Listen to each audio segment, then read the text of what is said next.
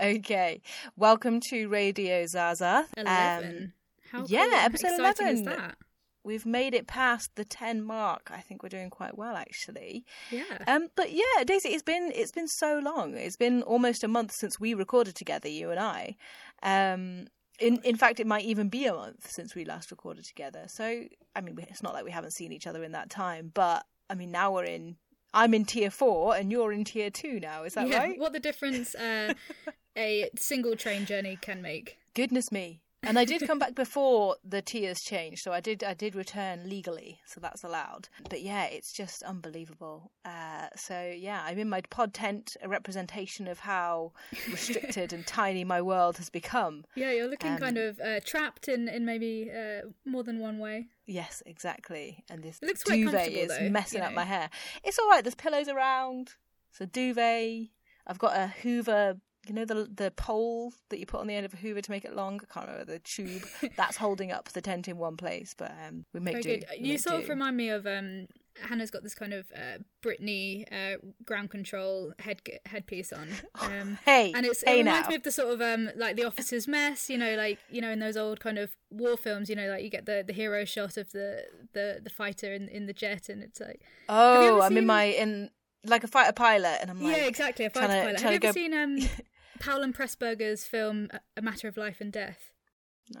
I mean, it's sorry, very. I've seen it's very few of, films. its. It's Of very its time. Yeah, um, but still, you that it's feels still- almost damning the way you said it like that. it's a great it's a great film um and it's been ada- it was adapted at the National Theatre into a stage production as well. Um but you sort of it's about this uh this this pilot that kind of goes down and his in his kind of dying words he's uh, speaking to a woman on the radio called June and he's there in this burning plane he's like are you tell me one thing June are you are you pretty? Tell no I don't want to know. I, I love you I love you June I love you.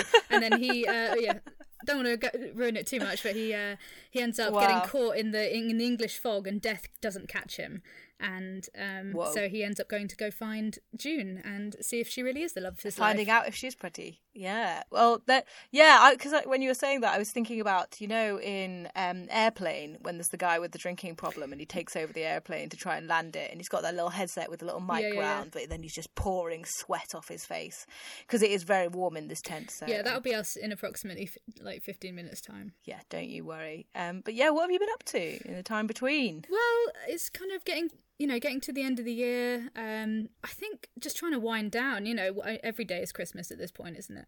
Just making sure I have an adequate stock of cheese and wine. Um, Have you bought and drunk all your Christmas wine yet? I would say a large a large portion of it is already. Yeah, we opened our Christmas Baileys already, and we've been drinking. You just can't help it when there's nothing else to do. Nothing else to do at this point.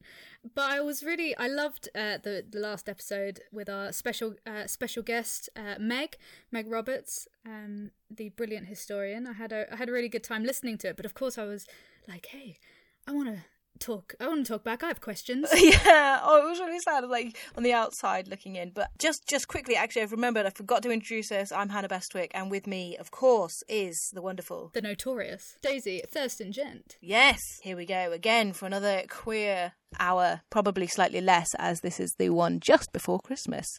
Um, but yeah, yeah, it was really, it was actually really sad to not have you on the episode last week because I knew that you'd have a lot of thoughts about the queerness of top hats. Yeah, I was um I was listening and it was just you know it was sparking loads of um you know all my synapses were going and I was like oh that reminds me of this and I had loads of kind of follow up questions and um you know I had to just kind of do the banter on my own in my room with my headphones on. Um, but I thought I would actually, you know, pick up on um, on some of the stuff that Meg was saying, and um, I was sort of reflecting back the idea of, um, you know, the top hat, and um, I loved hearing about how it's kind of navigated its way through history, you know, as an object and become kind of a staple of queer culture, um, sort of unknowingly. Um, and I just and I kind of was thinking about um, my encounters with top hats, and there's quite a lot of uh, connections between the the poetry scene um, and hosts in particular and top Oh. hats. Um, so it was sort of reminding me a lot of that. And there's a couple that come to mind, um, you know, and I was kind of questioning what the, the symbolism is of a top hat, especially as a, as a, a host. Um, and, you know, is it that kind of a gentle nod to kind of showmanship and like an MC. yeah, exactly. And like what signifies, you know, okay, host, host mode. Um, so I chatted to a couple of um, people on the on the London poetry scene, um, or, or, or poetry um, from across the across the UK, and um, I don't think it's any. Uh, I don't think it's a coincidence that um, the people who the hosts that wear top hats are all uh, queer in my examples. Um, I could think about five or six examples, and I was like, okay, they're queer, and, and that's that person's queer, and yep, okay, I, I think I'm seeing a bit of a pattern here.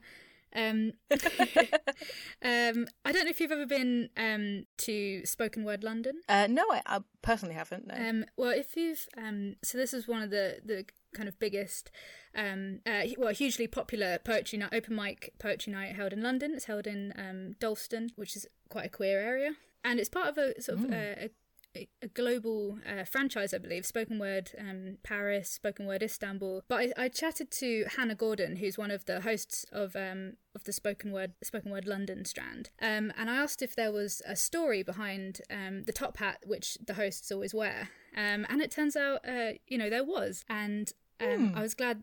I was glad I asked because um, it's definitely the top hat is definitely a, a staple of of the Spoken Word London event. Patrick Cash, Is it the same hat that all of them wear, or do they all have to bring their uh, own? it's the same hat, so it's this one hat that Okay. sort of belongs to Spoken Word London. And it started off basically. so the cool. tradition started with uh, David Barnes, who founded Spoken Word Paris, um, and he used a uh, a 19th century top hat that he found in a charity shop, um, and then he, he wore it at the first ever event. So for whatever reason, this this host was drawn to the top hat, uh, wore it for the first event, and it kind of stuck.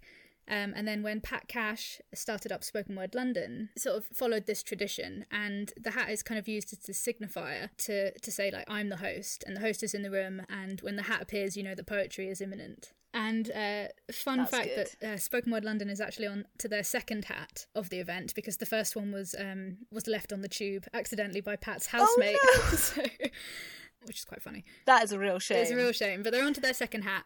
Um, and Spoken Word London actually had um, sort of uh, a festival um, where they. Uh, it was the Anti-Hate Festival. It was last year, I think, and um, they actually exhibited the top hat as um, you know as an object that represented the uh, the event. And people were encouraged to try it on, take selfies. Uh, so it's actually become this kind of tool for social engagement, which I think is quite cool. That was really cool. Yeah. And while you know, while the night itself isn't explicitly queer, um, all three of the hosts are, and a large portion of the Yeah. open mic performers are, uh, the audience, and because the event is held in quite a notorious kind of DIY uh, queer venue called Vogue Fabrics in Dalston, it's just got loads of kind of shiny, glittery. Um, cocks all over the wall, basically, as soon as you walk in.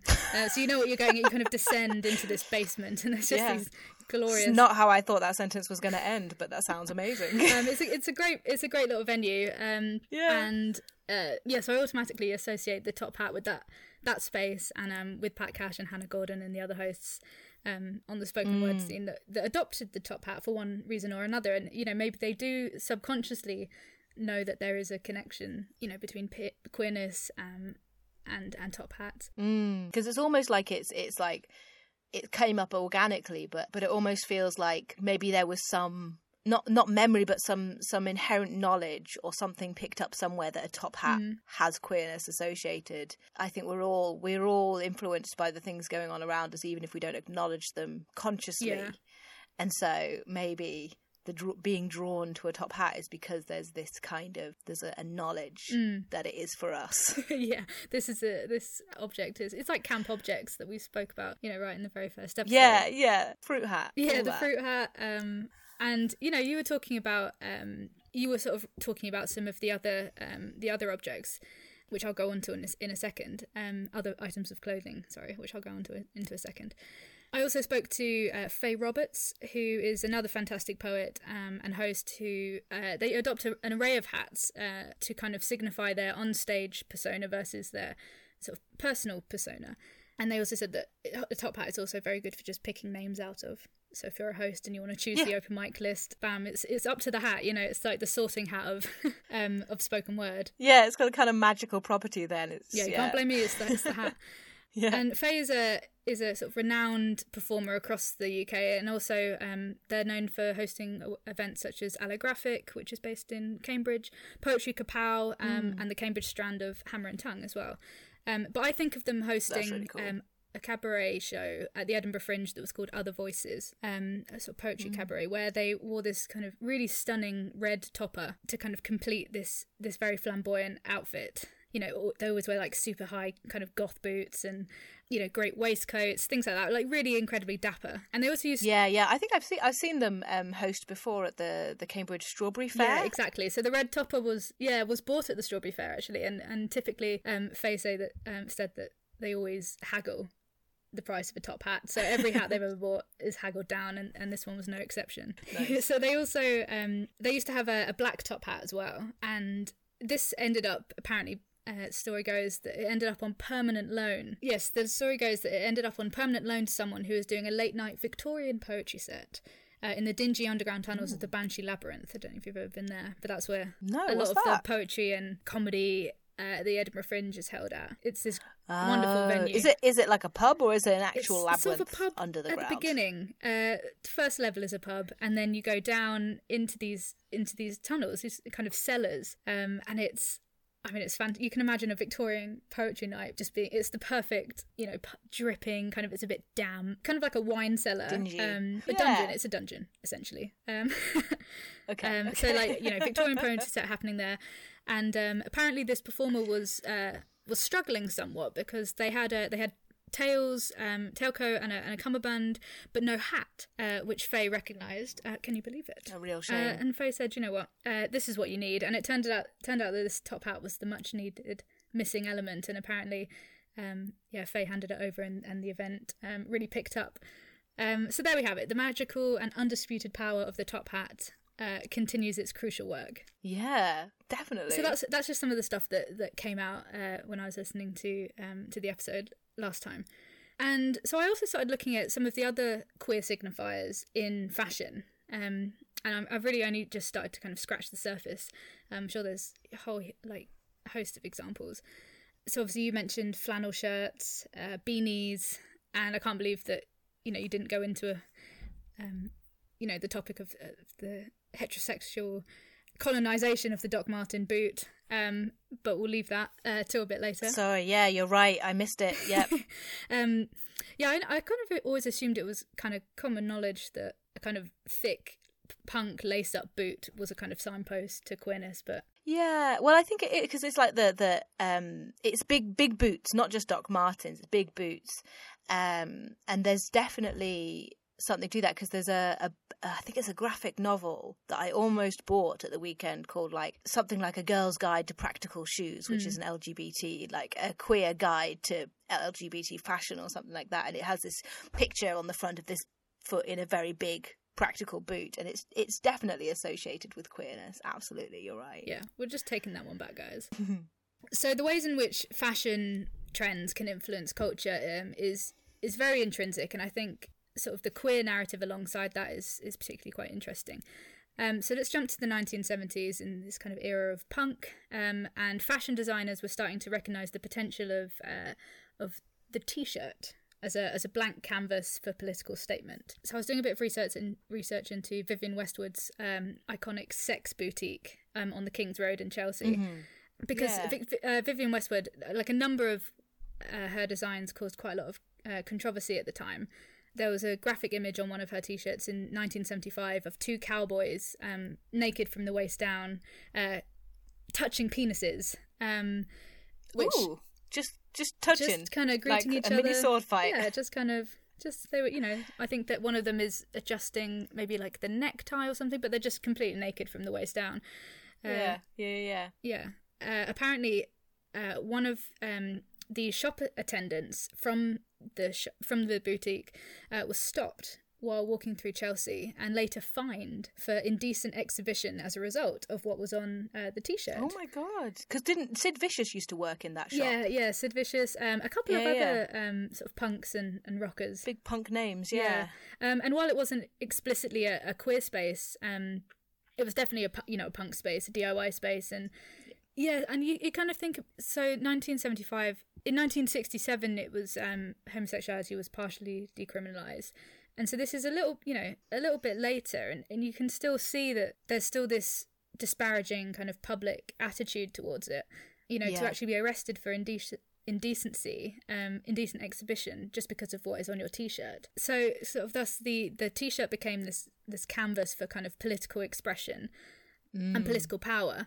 So, if we're talking about that, we, we need to mention uh, Katharine Hamnett, who um, has quite a big influence on queer culture, famous for oversized T-shirts with large black block lettering um, and slogans. So she launched a, um, a series in 1983, and these were quickly kind of uh, adopted by quite notable LGBT bands, pop bands such as you know Wham um, and Queen and bands like that. Um, and think the slogans would be like "Choose Life," so you, which you may have seen. Um, George Michael famously wore his his white "Choose Life" T-shirt in the music video for "Wake Me Up Before You Go Go." Oh, Um, that's awesome. and also the same the same T-shirt appeared in Queen's video for "Hammer to Fall," uh, worn by Roger Taylor. And Taylor wore a couple of Hamnett's T-shirts actually. Um, wore the uh, quite political "Worldwide Nuclear Ban Now" um, shirt in uh, Queen's historic appearance in the. Uh, Rock in Rio festival in Brazil, so quite a large platform to have, you know, a bold political statement. If you want to get your point across, you know, yeah. slap it on a t-shirt. Mm, mm. And there was kind of a spin-off series of t-shirts made, uh, the, the Frankie says Frankie says relax um, t-shirts as well. Yep. Um, which came out in uh, a year later in 1984. Uh, there was a British record label called uh, Z- ZTT, and uh, somebody from the label Paul Morley uh, designed these t-shirts um, for their uh, the record label's band Frankie Goes to Hollywood, who famously sing about Oh, uh, of sex and and so Morley has stated that these designs were like consciously based on Hamnett's slogan T-shirts, the original ones, uh, because she was very, you know, she was quite punk and DIY, and she said like she wanted her T-shirts to be ripped off and for people to put their own spin on it, and because that just supports the, you know, the notion of of DIY culture, and um, I think that's that's pretty punk, and that's that reminds me of of queer culture, you know, borrowing and stealing and taking back and. Um, you know, using bad press in order to make a name. Yeah, so I was I was thinking about what, why queer bands and and queer um, icons, you know, such as George Michael and, and people in Queen were were obsessed with these slogan T-shirts, um, and I guess it's just a way to to kind of yeah to get your point across in a in the clearest way possible. Um, you know, you can't argue with it. Yeah, I wonder if there's also something like I don't know, like as a as a performer uh, or a musician, you can't really. I just feel like if you want something said during a performance, you need it on you need it somewhere where people can read it over and over again, because especially like in the the sort of what's it, I don't know what you call it the bit between the songs when you're just sort of chatting to the audience if you try and make a political statement there people are just like get on with your singing like we came here to see your songs not your not your political statements but if you wear it on a t-shirt people can't not look at that Yeah, you can't ignore They it. They can't and not you can't omit it from history. If you've got you know f- visual evidence of something, you can't um you know in, Yeah. a, in an interview or something that's maybe televised, you could maybe kind of edit it or manipulate it somehow. Mm. But it, you know if it's on a t-shirt, that's that's your that's your yeah message. and it's it yeah and it makes me think a lot of those um you know some people are bi get over it some people are trans Yeah. get over it t-shirts too right yeah, I mean it's definitely Yeah. still used today. It's a it's a a political what's the word?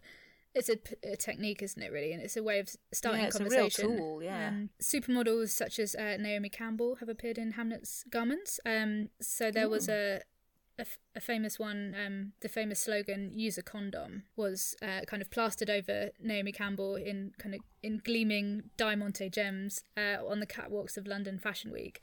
And this because Wow. uh, Katharine Hamnett was uh, trying to raise awareness, um, you know, f- for the uh, for AIDS basically, um, and is a kind of long long time uh, long standing champion of AIDS awareness, and actually designed a range of uh, boxer shorts in the 1980s with with condom pockets um, in them. Uh, featured in them, and they're still featured in her collections today. Uh, so she was a real, you know, champion of um, AIDS awareness and you know promoting safer sex. The huge slogan "Use a condom" on one of the most famous supermodels in the world is quite, you know, pretty iconic. that's powerful It's really powerful. yeah powerful and iconic is she she is she queer i can't remember if you said she no, was I, she's not, but she's a, a bloody good ally. she's an activist yeah yeah yeah, So awesome fashion, you know, can be a, a highly political and, and radical act. Um, and these slogan T-shirts that she designed were all drawing attention to kind of social, political, and environmental issues of the time. And the bold text was really difficult to miss. And a lot, you know, of course, a lot of people. Um, this resonated with a lot of people in the queer community. Um, So slogan t-shirts, high fashion. Um, what else was I going to talk about? Patterns. So did you know there is actually a uh, queer tartan? Tartan, which is obviously um, I didn't. quite Yeah. a, a, you know associated with punk, um, and apparently can be associated with queerness as well. That was really cool. Yeah, and it's like officially registered um, in the Scottish Register of Tartans, uh, which is based in Edinburgh. is that just what is that? Just like a big, Big uh, flip book Yeah. of all the tartans? Bit, just a list. Okay. I was imagining one of those carpet books that you get with all oh, the I'm, I'm samples. sure it is. Um, so it's on. Um, it's online. my but God, I'm, I'm pretty so. sure there's. You know, there must be a physical copy. Um, I want to get the queer tartan sampler. Oh god, yes. So it's called the Pride of LGBT, uh, designed by Brian Oh, nice. Wilton, and in the in the Scottish Register of Tartans.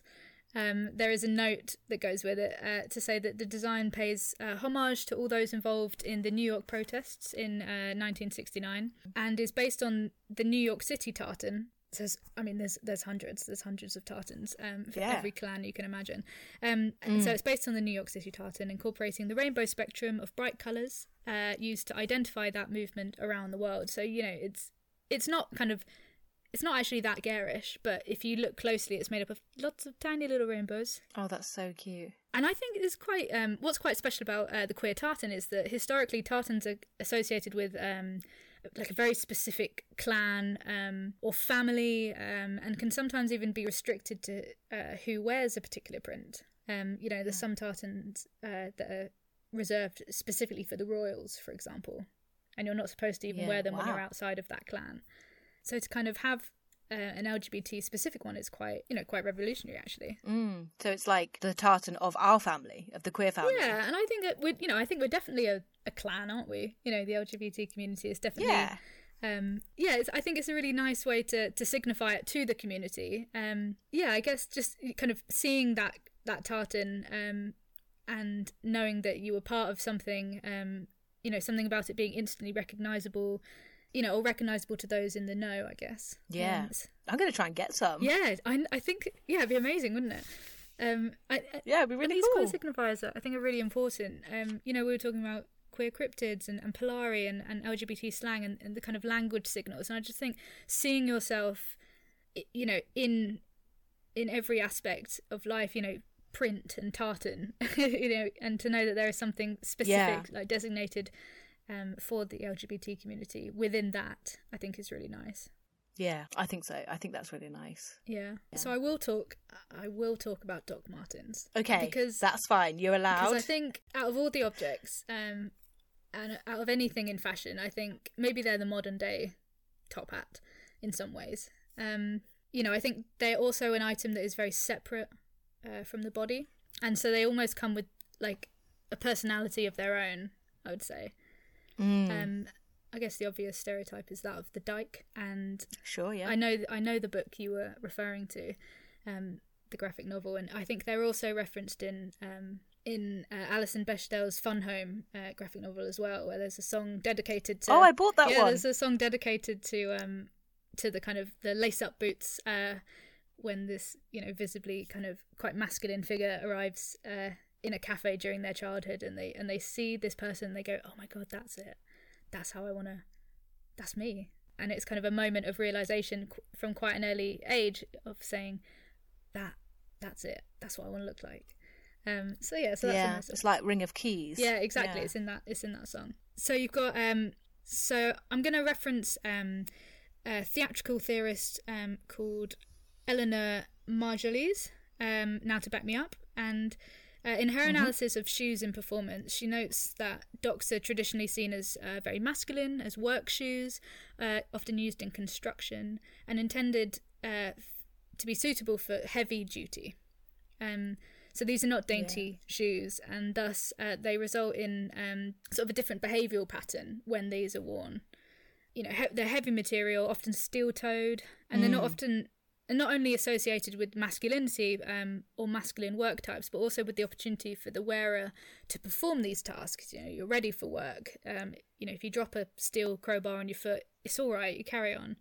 And as well as uh, changing the overall, you know, appearance, it also changes the physicality, um, and you you kind of end up producing that iconic, heavy, stompy walk. Mm. Um, You're not tiptoeing around like on high Exactly. heels. You're like stomping. Yeah. um, in this, you know, in the same way that you could you, you know he, high heels and stilettos for a drag queen are a political act, and you know they're worn to to change uh, the physicality of, of that person wearing them. Um, Mm-hmm, mm-hmm. So I think docs are viewed as sort of the epitome of uh, anti-mainstream fashion rebellion, and that's something that many outcasts in the queer community can relate to. I think the brand itself, uh, Dr. Martens, has a long-standing history with sort of, uh, youth subculture and uh, you know very working-class roots. And this wasn't really forced by kind of marketing ploys, but rather that subcultures such as you know queer punks and gay skinheads and androgynous dykes adopted them, and they sort of claim them to say Yeah. these are ours. Yeah, you see it in their advertising now, like the um the posters that they had on the underground recently. It's like punks and queers and and sort of alternative. It just it's like an alternative marketing sys- um, approach. You know, it's like worn out docs that they show in their Yeah. pictures, not just like the pristine new white trainers. Yeah. Yeah, And it's kind of that history that I think makes them so iconic, and the fact they are, yeah, like they are scuffed, they are rugged, they are associated with punks and queers and and dykes and skinheads and um, you know working. And uh, there's a there's a quote here from Finch Collins, who wrote um, an essay, um, part of the Objects as Text text series, um, which kind of f- focuses on quite a few queer objects actually. Um, so I would recommend reading those. And said the following statement. The usage of Doc Martens by queer people highlights the duality of identity signalling and identity construction.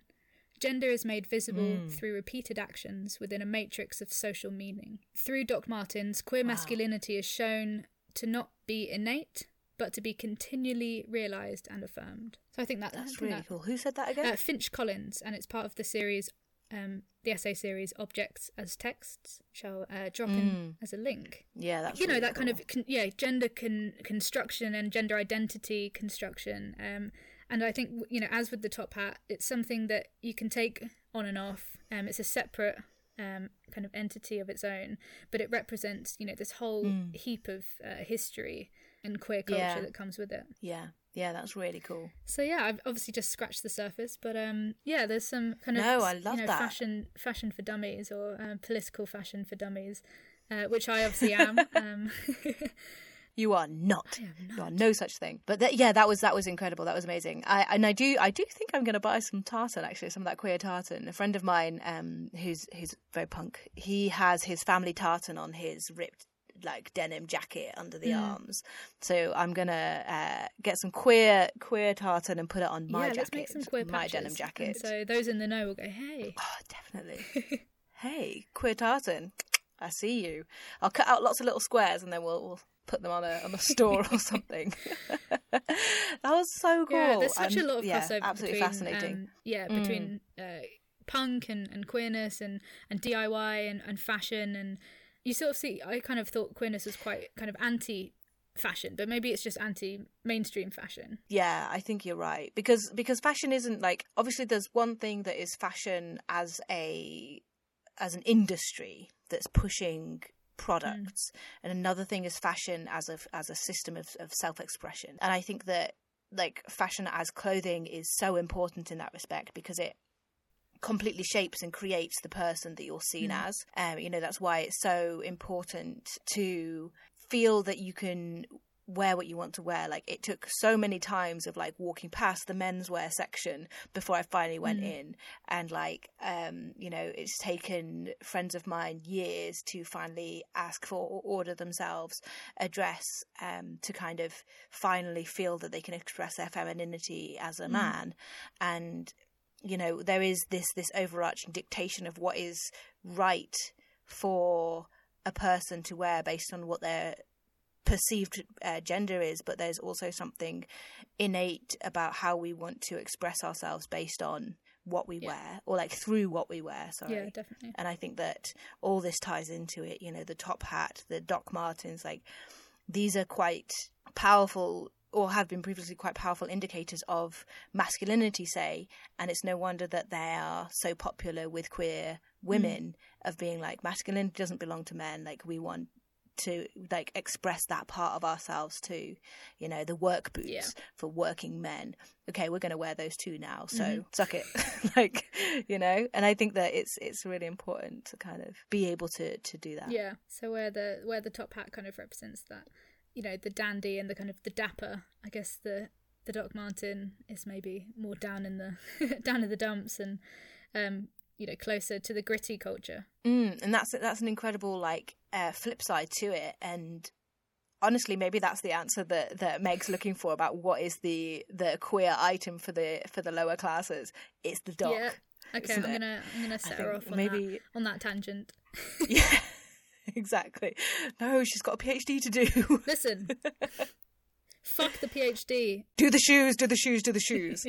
uh, no, that's really cool. Please don't actually Um, uh, dismiss yeah. your PhD. It's very important work. Thank you very much. You're a br- brilliant, brilliant historian. It's been such a time, Daisy, because you'll find out I've been researching this on my work laptop, and I don't know if that necessarily was the right thing for me to be doing, um, because my my personal laptop is just so old. It's really slow. But yeah, you know, I mentioned I bought Fun Home this weekend. Um, I went shopping. I went to Gay's the Word, and I uh, I bought Good choices. so all, throughout the day, I bought myself six books, and I bought one book as a gift for somebody else. That's so fine. clearly, it was Christmas for me and not for That's anybody fine. else. Can't see anyone anyway. Well, exactly. And my par- my family don't want any presents this year, so I'm just donating to charity for them. So, um, you know, presents for me, and that was Yeah. nice. And I bought one of the books that I bought was Fun Home, but the other one that I bought in um, Gay's the Word that was a proper book book was My Brother's Husband. Have you heard of that? No, I haven't. Okay, so it's it's seems like, and and I I think that it is a really lovely. It's a manga, okay, which, which was serialized in a magazine called Monthly Action, um, but it's broadly about this relationship between a single father, uh, Yaichi, and his daughter Kana, and then Mike Flanagan, who is a Canadian, who is the the Canadian husband of Yaichi's estranged and recently deceased twin brother. Okay, so he comes to meet. So Mike goes to meet the twin brother of his recently deceased husband. Yeah. Yep. Okay. Yep. With you. So yeah, that's the book. It's lo- it seems lovely. It's about like learning about different cultures, about learning to love each other and accept differences and all that sort of thing. Very sweet, very sweet illustrations, and it's uh, written by this author called Tagame Gendoro. And I was in Gay's the Word. Uh, went to get my purchases, went to the desk, and the cashier was like, "Oh man, such a, such a beautiful book," and it's so different to the to his other works. And I was like, "What? What, do you mean?" And he's like, "Well, normally he does all this." yeah, he was like, he normally does all this very graphic BDSM type stuff, muscle bound porn, with you know amazing amazing drawings he i was at the manga exhibition and he was there and it was fantastic and i was like cool because i uh, but I looked it up because I was intrigued and I was like, I don't know what this is about. Um, by the way, this whole bit is going to be quite scattered because it was just a lot of a lot of random thoughts have been happening since um, since the weekend when I did buy it. But um, This is the last episode of the last episode of the year. It's going to be a little bit chaotic oh, as we roll out exactly. at the end of uh, this. just catastrophic roll off the edge of the chasm. year. Yeah, it's 2020. Yeah, no apologies. exactly. Um, yeah, so I looked up the author, Gendero uh, Tagame. I'm going to just call him Tagame um, from here on because um, it's his last name. And, and he does indeed mostly do pornographic mangas, um, which are different to hentai um, for some reasons. I'm not sure why, but they are different. And it's a pornographic manga about these like really buff, taut men, and they get into all sorts of sexual mischief, um, primarily with lots of bondage lots of tying up, and the men usually in these kind of uh, positions of physical and mental submission. Um, and he, he writes, he also writes stories about Nazi prisoners, bestiality, incest, scat, permanent body modification, Japanese World War II soldiers being captured and tortured by Chinese liberation groups, which is like quite intense. Yeah, that's definitely int- quite far away from the family-friendly stuff that maybe you were going for. Yeah, yeah, and and just not not what not not what I was expecting to find. Or, or yeah, it was just there was a lot more to it than I thought.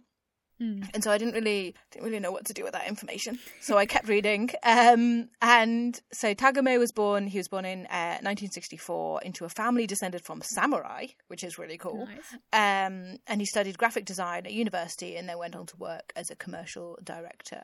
he said that in an interview with Vice, um, so I read this article in Vice by Kaz Senju, and I also read a few Wikipedia articles about like what this is, what that is, what this art style is, who he is, his background, and all that kind of thing. Um, he interestingly said his sexuality first became tied up with bondage when he was watching Planet of the Apes and Charles Heston gets stripped naked and dragged by a leather collar around his neck and he was like oh hello what's this what about a thing then? to, what a thing to hone in on the leather collar specifically. I know, and um, so he just he just was into it from then on, and he was like he was a child at that point, so he was in like uh, I think it was probably secondary school or something. I think they called elementary school. I'm not actually sure what age that is. I probably should have looked that up. But then while he was in university, he took a trip to Europe and found the American leather magazine Drummer, um, which he was super into because there was lots of really like buff, muscular men with beards being kind of sexy, and lots of uh, drawings by the artist Bill Ward, who he said was uh, very influential. Uh, Like, I looked up the drawings by Bill Ward, and honestly, I couldn't really draw the connection between what I saw of Tagame's um, artwork and because I, I accidentally looked up some of his BDSM drawings on my work laptop and I was like, oh no, oh no, quick, undo, undo. um, and uh, I can't I can't quite see the connection, but I think um, basically from reading his interviews, uh, interview in Vice, it seems that that um, it's not so much about the style of the drawing, but more that the men in it, um, being really muscular and buff, wasn't at all the fashion in um, Japanese art up to that point. Okay. And so, you know, it was a complete exposure to this other kind of masculinity or, or this sort of ma- machismo, I think. Mm, kind of hyper masculinity. Yeah, exactly. That kind of like beyond what is realistic or real, um, just hyper hyper masculine men. And he started publishing erotica under a pen name, um, the name that he uses, uh, Genro uh, Tagame, uh, as of 1986. And by the time 1994 rolled around, he was living off the profits of his drawings and writings, the sexy, sexy stories and the sexy, sexy People, people uh, writing. People were so into it, um, and like from what I can see, like his art has kind of always been featured specifically in in gay genre magazines and queer ja- magazines, um, and but he is additionally noted as like a he's a historian, art historian, and an archivist of gay Japanese erotica, and he's edited two volumes uh, of art books about the history of gay erotic art in Japan from the 1950s to present. S- Uh, the book was from the 1950s present. He wasn't editing it all that time. Um, and then he he didn't start creating like all ages manga until like the mid tens, uh, like 2010s, um, and created the first of his um, non-erotic works, which was uh, My Brother's Husband, and another one, uh, Our Colours, um, which is about a clos- uh, Our Colours is about a closeted second year high school student um, who is alienated from his peers due to their homophobia, and he meets an older man who runs a cafe, and they kind of form this intergenerational friendship, which is Oh, nice. um, really lovely. And that, those intergenerational gay friendships are so important, I think, for being able to see yourself kind of grow up and, and, and see that you can be happy and that you will Yeah, make it and you will get there. You know, That's a really nice thing, a really nice topic to depict. Yeah, definitely. And it just um, it makes me think a little bit of like um, my partner's across the road neighbors are an older lesbian couple and how much I wanted to be friends with them and I've I've made us be friends with them now. But I just it's just so important to have those like older queer friends Mm-hmm. and have that kind of role model to look up to. I just yeah, it's really important. Yeah, for sure. But his his art style is so it's it's really interesting. It's like really crisp and clear. And some of the examples that I saw, it was really like bright and vibrant and like just actually really nice to look at. It's really good, really beautiful art. It's always these really burly, strong, macho men, like I said. yeah. Um, the guys with beards, it was unheard of in Japan, and so with his new art style, Tagame developed kumake, which is like bear type, they called it in Japan. So um, he Okay. kind of created a version of, of bears in, in Japanese gay art, which is really cool. He's been called the most influential creator of gay manga in Japan to date, the most talented and most famous author of sadomasochistic gay manga, and his depiction of musk of like men as muscular, hairy, and hairy, like hypermasculine, like we said, it's been cited as the catalyst of, for a shift in fashion among gay men in 1995. really? Yeah, so there was a previous tr- uh, like trend or um, fashion for gay men to be like these clean-shaven, slender, called uh, uh, bishonen uh, stereotypes, to, and moving away from that towards a tendency for masculinity, chubbiness, bear type. Mm. You know, the sort of Mm. slightly more chunky uh, gay men, and um, you know, it's not all been praised. That he has been criticised for his his work being just too, it just being just um, pornographic. an S, S, yeah, S and M theatre, violent, lacking complex storylines. But Mm. um, But there is a lot of you know erotica in in Japanese art, and you know that's a that's a whole topic of its own, right? You know. So yeah, of course there's exactly. gonna a be a whole, there's a whole strand of tradition Mm. of of erotic art. It's not like he was the first person to come along and think about drawing people doing it. Yeah. It's just that he he's drawing it about a very specific thing that he is interested in, Yeah. and I think you know that's that's his business really. Um, and I was I was actually so this Bishonen um idea too, the the young sort of the I I think it it has comparisons to the ideal youth. Uh, you know, is Mm. is a person who is quite feminine or like more more genderly ambiguous, genderly gendered, ge- ambiguously gendered. Mhm. Um, usually slim, clear skin, but also being like very talented, very smart, slender, graceful, like um, a very ambiguous person Mm.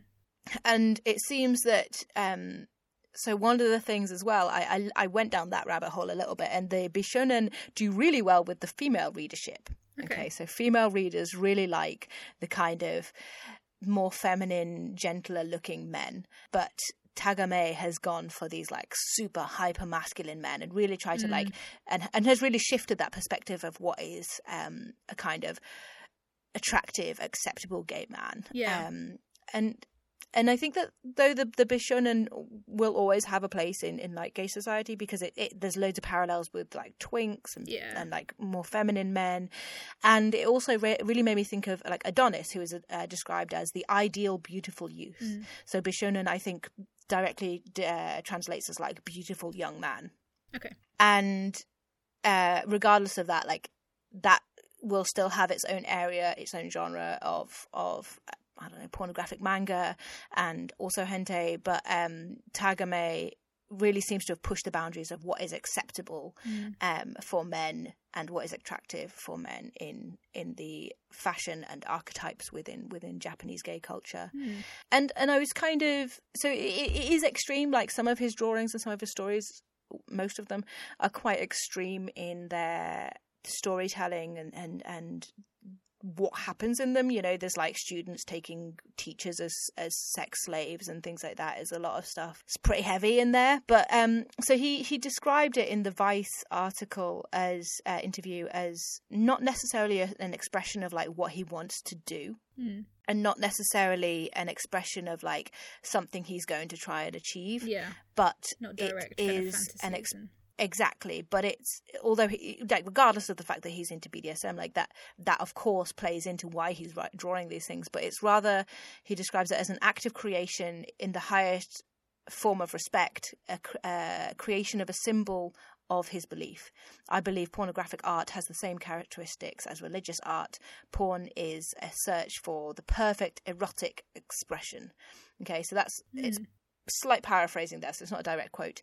Um, but basically, he's saying like, I want to create this symbol for my interests or, or what I think is erotic, and I'm going to take that to the highest and most perfect extent that I can. Yeah. It's not that I want to necessarily do that, but I'm just exploring what that line of I don't know line of questioning would yeah, really pushing in. the boundaries. Like there's no mis misconception, I guess, if it's that you know that in your face.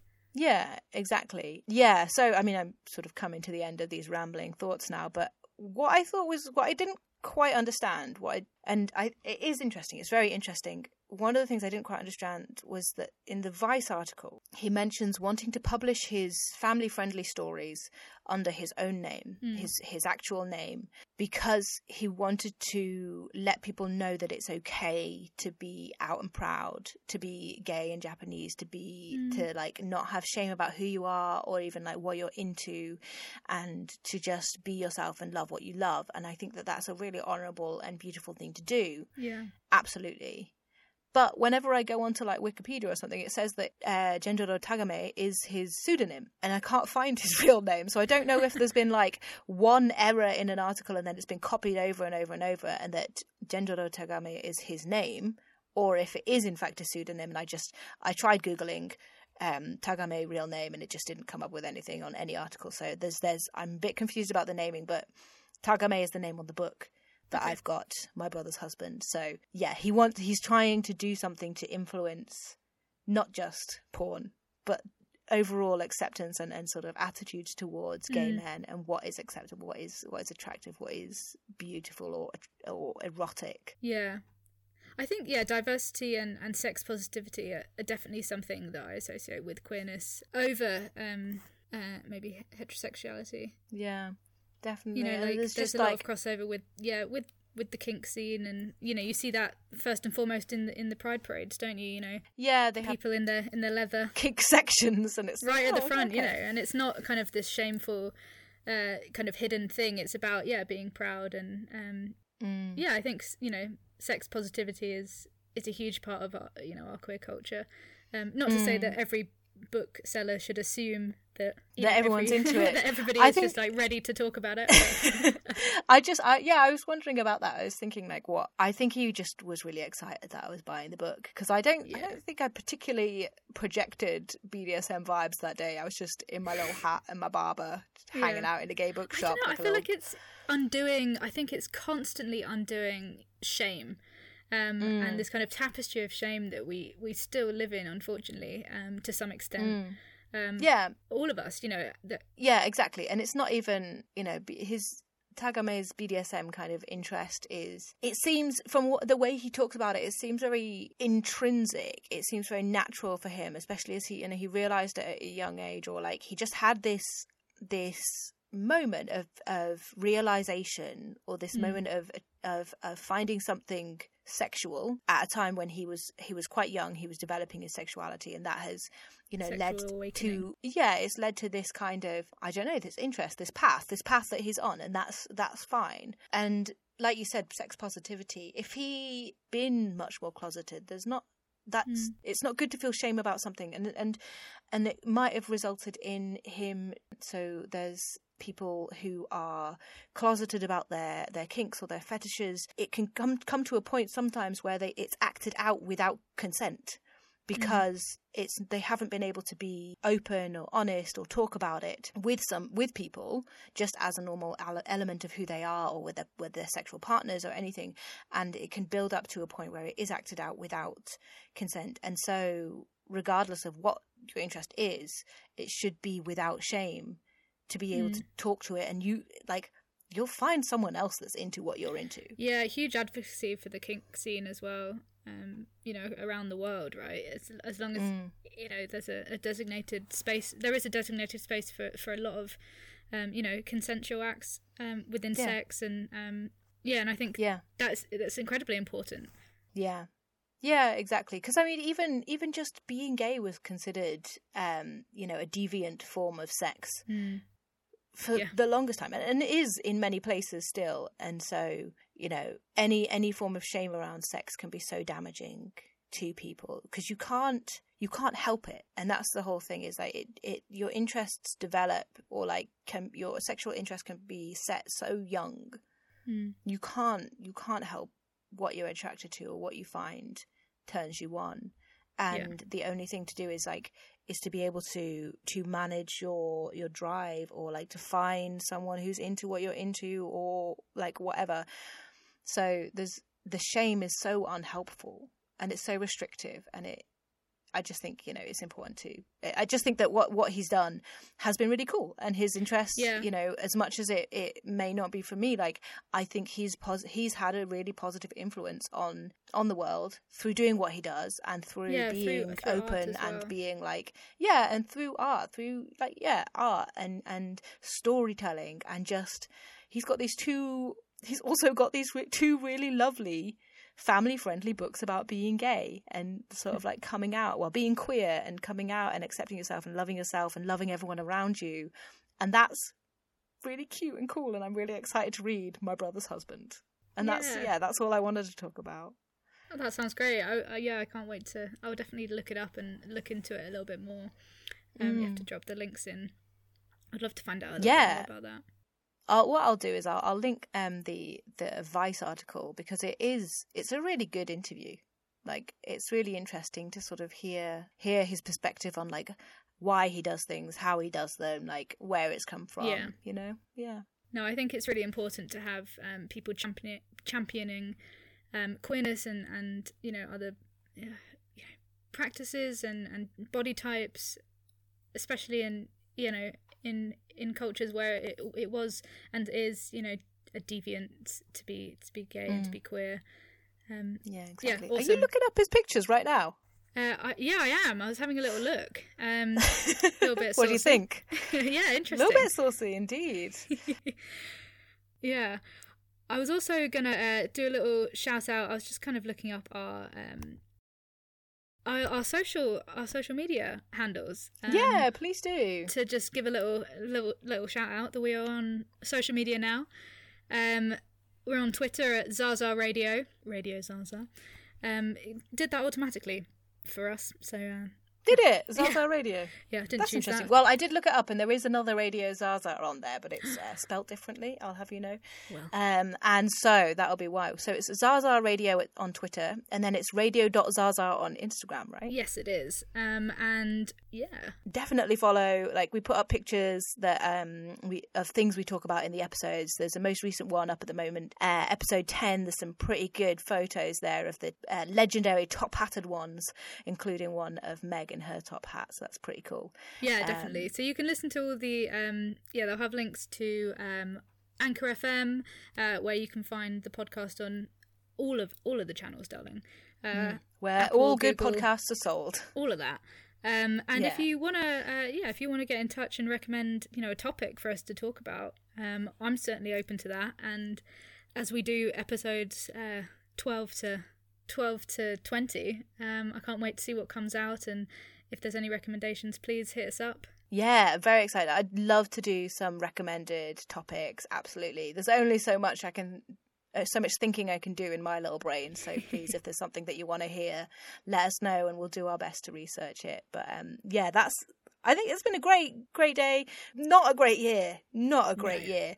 But um, no. yeah, thank you for setting up the uh, the social media. It's really uh, important that people can get in touch. That's really cool. Um, yeah, thank you, Daisy. Thank yeah, you for tweet today. us, babes. Yeah, babes, tweet me. Um, and thank you for listening. It's been a hell of a year, but we'll be back again in the new year with another episode of queer stuff. All right. I've been Hannah Bestwick, and that's been Daisy TG. Thank you very much. Bye bye. Thank you very much for listening. Have a great night.